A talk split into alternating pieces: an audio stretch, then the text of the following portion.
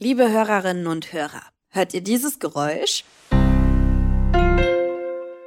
Dann folgt Werbung. Ihr kennt ja den Deal. Ihr könnt den Podcast kostenlos hören, dafür gibt's ab und zu Werbung.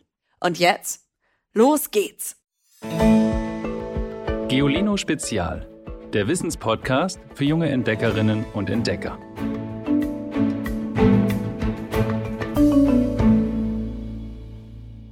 Hallo ihr Lieben. Habt ihr zu Hause eine Verkleidungskiste oder werft euch manchmal in die Klamotten eurer Eltern oder Großeltern? In eine andere Haut schlüpfen, der Fantasie freien Lauf lassen, etwas Tolles sein. Das macht riesig Spaß. Wer wäre nicht gern eine berühmte Fußballerin oder ein berühmter Fußballer? Eine Spitzenärztin oder gar Königin oder König eines Landes. Es gibt Menschen, die machen aus so einem Spiel allerdings ernst. Die schlüpfen in eine solch hochtrabende Rolle und spielen sie so gut, dass sie ihre ganze Umgebung zum Narren halten. Es gibt eine Menge Geschichten solcher Hochstapler. Von zweien erzähle ich euch heute.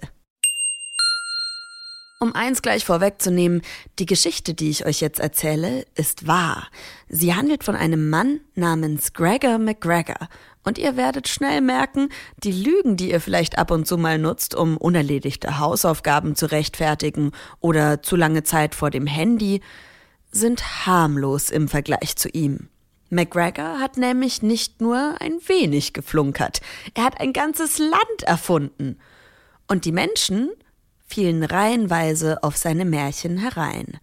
Wie konnte das bloß passieren? Beginnen wir von vorn. Im Jahr 1786 kommt der kleine Gregor im schottischen Glengyle zur Welt. Mit 16 Jahren tritt er in die britische Armee ein und kämpft als Soldat, so erfolgreich, dass man ihn zum Hauptmann befördert. Bald darauf bricht in Südamerika Krieg aus, weil sich die Einwohnerinnen und Einwohner dort gegen die Herrschaft der Spanier wehren. Für diese Befreiungskriege werden tapfere Kämpfer wie McGregor gesucht. Also beschließt er, die Armee der Aufständischen in Venezuela zu unterstützen und segelt in das ferne Land. Tatsächlich erkämpft sich Venezuela die Unabhängigkeit und McGregor macht sich auf nach Mittelamerika. Dort führt er dann selbst einen Trupp von 250 Mann an. Sie besetzen einen Küstenstreifen im heutigen Honduras, die sogenannte Moskitoküste. Ein großer Erfolg ist es allerdings nicht. Das Land ist voller Sümpfe und unfruchtbar. Nur einige Ureinwohnerinnen und Ureinwohner wissen, wie man dort überlebt. Soweit die Wahrheit, die McGregor nicht im geringsten schert. Als er 1820 nämlich nach London zurückkehrt, schwärmt er von dem fabelhaften Land Polyais, dessen Herrscher er jetzt sei. Man möge ihn also bitte als Gregor, der erste Prinz von Polyais, anreden, in Polyais blühten die schönsten Pflanzen auf den fruchtbarsten Böden, und in den Wäldern würden dazu die edelsten Hölzer gedeihen. Gold gäbe es natürlich auch, und erst die Hauptstadt, St. Joseph mit ihrem modernen Hafen, der prächtigen Kathedrale und dem Opernhaus. McGregor schwärmt und schwärmt und schwärmt von diesem Paradies.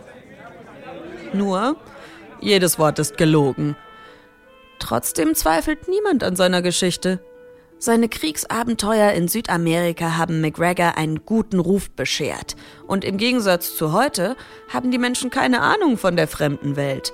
Niemand findet heraus, dass Polyais gar nicht existiert. Außerdem gibt sich McGregor mit seinen Schwindeleien sehr viel Mühe. Er entwirft falsche Landkarten, ein eigenes Staatswappen, verteilt Flugschriften und hält Versammlungen ab. Sogar eigene Polyais Banknoten reicht er herum. Warum macht er sich diesen Aufwand? Nun, es geht um Geld. McGregor will, dass die wohlhabenden Londoner in sein neues Land investieren. Das war damals gar nicht unüblich. Nach den Befreiungskriegen gab es in Südamerika viele neue unabhängige Staaten. Und diese brauchten Geld, um eine Verwaltung aufzubauen und Rohstoffe zu gewinnen. Menschen aus anderen Ländern konnten ihr Geld verleihen und später mit Zinsen, also einem Aufpreis, zurückfordern. Viele häuften so großen Reichtum an. Ein wertvolles Land wie Polyais, es angeblich war, kam da gerade gelegen. Ganze 200.000 Pfund, heute werden das umgerechnet mehr als 650 Millionen Euro, kassiert McGregor. Aber das reicht ihm nicht.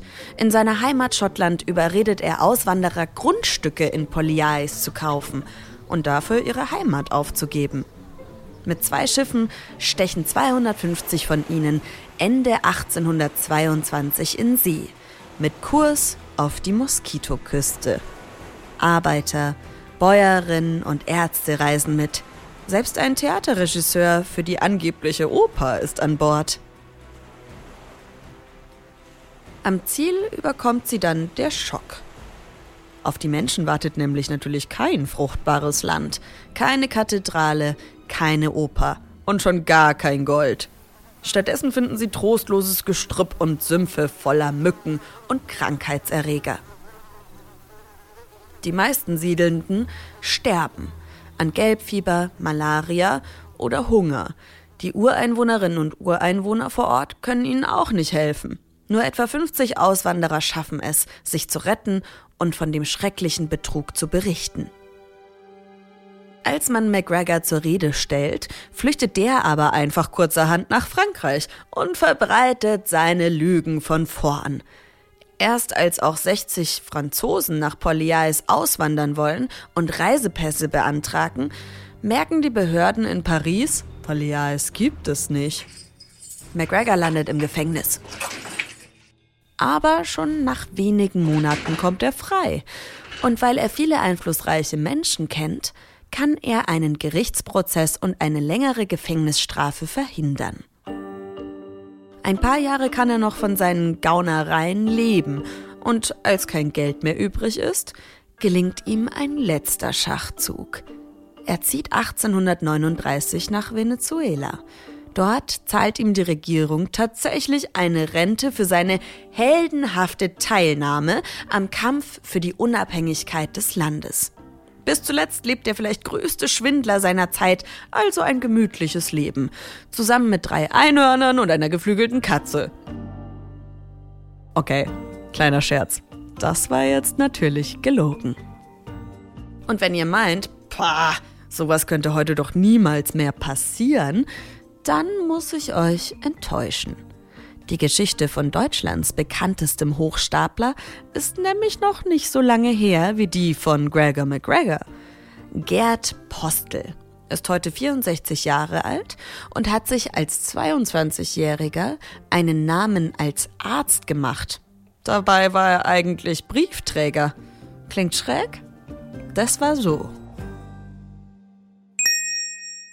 Normalerweise muss, wer Arzt werden will, ja studieren. Das dauert Jahre und dann folgt noch eine lange Ausbildung im Krankenhaus. Klar, das ist langwierig und auch sehr anstrengend. Man muss viel lernen und teils lange Schichten schieben. Schließlich haben Medizinerinnen und Mediziner eine enorme Verantwortung für das Leben ihrer Patientinnen und Patienten. Sie müssen sich eben sehr gut in ihrem Fach auskennen. Aber Ach nö, das ist mir viel zu mühsam, denkt sich der junge Postbote Gerd Postel im Jahr 1980. Er machte sich einfach und fälscht schlicht Zeugnisse und Lebenslauf, wirft sich in einen Anzug, quasselt jeden mit Fachbegriffen voll, die er sich angelesen oder gerade erfunden hat, und schmückt sich mit protzigen Titeln wie Dr. Med, Dr. Phil Clemens Bartholdi und die Jobs fliegen dem Scharlatan nur so zu. Unter anderem wird er stellvertretender Amtsarzt in Flensburg. Das muss doch aber auffallen, wenn einer eigentlich gar keine Ahnung hat, oder? Nein, nicht unbedingt. Denn der Betrüger Postel vermeidet praktische Arbeiten, bei denen seine Lüge auffliegen könnte. Er gibt sehr viele Aufgaben ab oder fragt junge Assistenzärztinnen und Ärzte nach ihrer Einschätzung, wenn er einen Fall beurteilen soll. Dazu kommt sein Auftreten. Er ist selbstbewusst, wirkt fast arrogant. Auf die Schliche kommt man ihm erst nach Jahren, als er seinen Geldbeutel verliert. Darin findet die Polizei seinen echten Pass und nimmt den Hochstapler fest.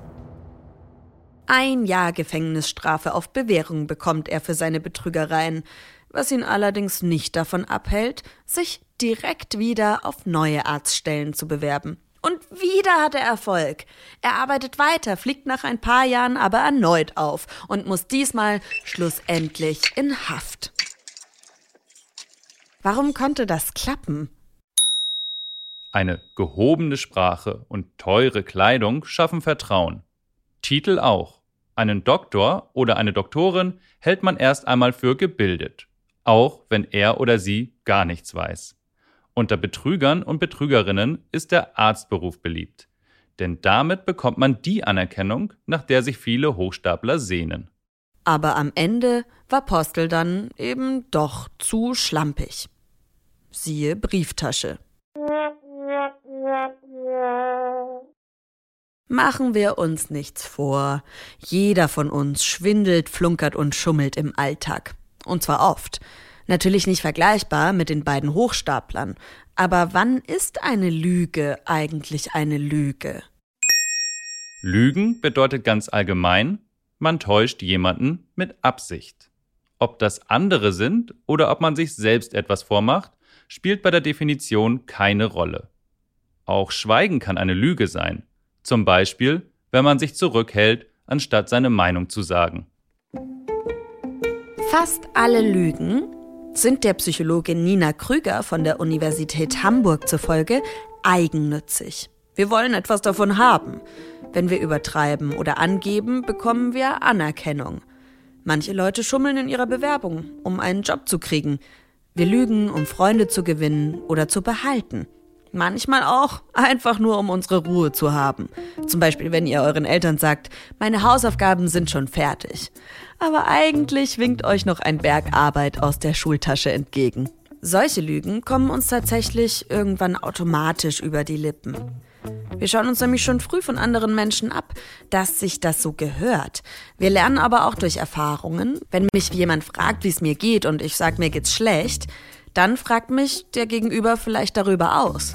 Beim nächsten Mal lüge ich also lieber, damit ich meine Ruhe habe und halte mir die Fragen vom Leib. Und manchmal lügen wir auch aus Höflichkeit. Für unsere Gesellschaft ist das sogar wichtig. Das lernt man schon im Vorschulalter. In einem Experiment haben Psychologinnen und Psychologen Kindern zwischen drei und sechs Jahren mal ein altes Stück Seife geschenkt und jeden gefragt, freust du dich? Die älteren Kinder haben meistens mit Ja geantwortet. Wenn sie so reagieren, ist das ein gutes Zeichen.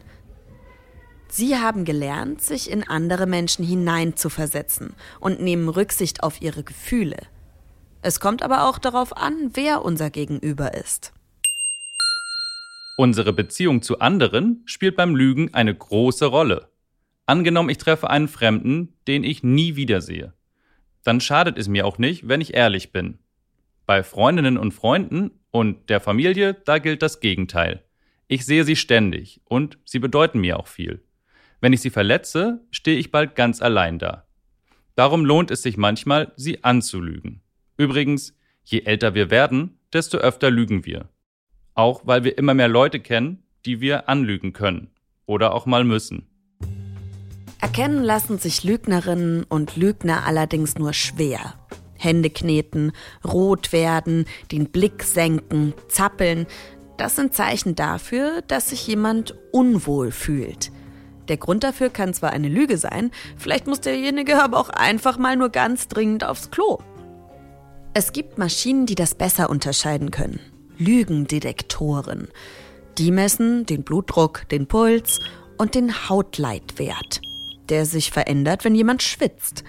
Kombiniert man solche Geräte mit anderen Tests, fliegen 82 Prozent aller Lügner auf. Wissenschaftlerinnen und Wissenschaftler unterscheiden übrigens zwei Arten von Lügen.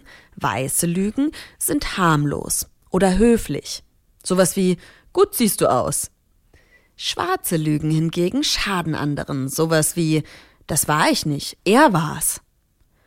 Vorm Schwindeln gilt es also, gut zu überlegen, ob es sich auch wirklich lohnt. Wir haben eine Flunkerhilfe für euch entworfen.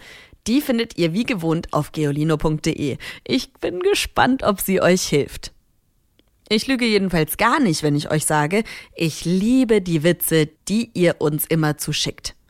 Und hier kommt natürlich wieder einer, der Witz der Woche. Hallo liebes Geolino-Team. Ich bin die Lissy aus Lingelbach und das ist mein Lieblingswitz. Kommt Häschen in die Apotheke und sagt, hast du Fliegenpilz? Da sagt der Apotheker, nein, ich habe keinen Fliegenpilz. Am nächsten Tag kommt Häschen wieder in die Apotheke und fragt, Hast du Fliegenpilz? Nein, ich habe keinen Fliegenpilz, Häschen, sagt der Apotheker. Aber er denkt sich, du kannst dem Häschen mal ein paar Fliegenpilze besorgen. Kommt Häschen am nächsten Tag wieder in die Apotheke und fragt, Hast du Fliegenpilz? sagt der Apotheker ganz stolz. Ja, diesmal habe ich Fliegenpilz, Häschen. Musst du wegschmeißen, das ist giftig. Schickt auch ihr uns euren Lieblingswitz per Sprachnachricht an 0160 351 9068. Die Nummer gibt's natürlich auch in der Folgenbeschreibung. Damit ihr auch sofort mitbekommt, wenn die nächste Folge da ist, folgt unserem Podcast bei AudioNow, Apple, Spotify, wo auch immer ihr Podcasts hört. Ich bin Ivy Hase und mit mir am Skript arbeitet die wundervolle Bernadette Schmidt. Ihr hört die Stimme von Tim Pommerenke mit meiner zusammen und diese Woche was ganz Neues, denn die liebe Alex ist im Urlaub und eingesprungen ist für sie Andolin Sonnen, der diese Folge mit seinen Geräuschen ein bisschen verzaubert hat. Schaltet nächste Woche wieder ein, ich freue mich auf euch. Tschüss! Noch mehr Geolino für zu Hause? Schaut einfach unter geolino.de slash spezial.